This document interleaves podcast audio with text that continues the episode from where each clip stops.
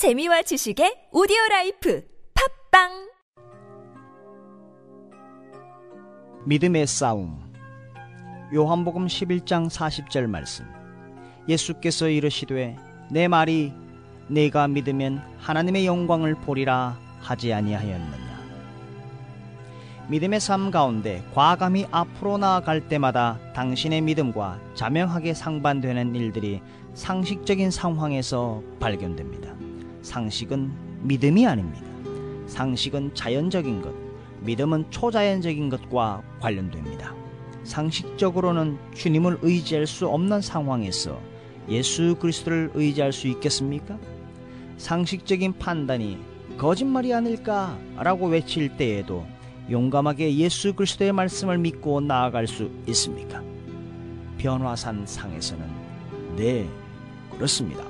나는 하나님께서 그 일을 하실 수 있다고 믿습니다.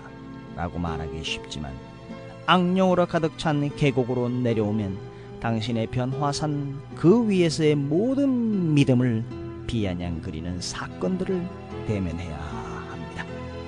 믿음의 체계적 사고가 내 마음에 자명할 때마다 오히려 그와 상반되는 현실들을 만나게 됩니다. 가령 하나님께서 나의 모든 필요를 채우신다고 믿는다고 고백하는 그 순간 나는 궁핍해지고 미래가 보이지 않습니다. 이러한 때에 나는 믿음의 시련을 통과하겠습니까? 아니면 더 낮은 차원으로 뒤로 물러앉겠습니까? 믿음은 시련을 거쳐야만 합니다. 그 이유는 믿음은 오직 시험을 지나야만 인격적으로 소유한 믿음이 될 수 있기 때문입니다. 지금 당신이 겪고 있는 믿음의 시험은 무엇입니까? 그 시험은 당신의 믿음을 입증할 수도 있고 그 믿음을 죽일 수도 있습니다.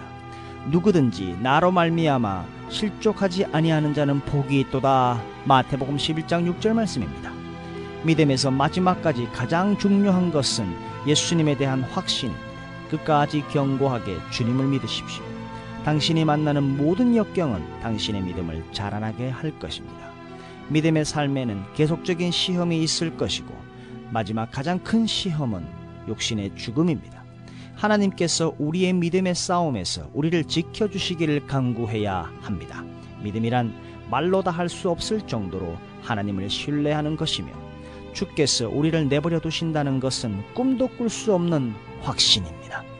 믿음의 선한 싸움을 싸우며 과감히 믿음 안에서 승리하시기를 축복합니다.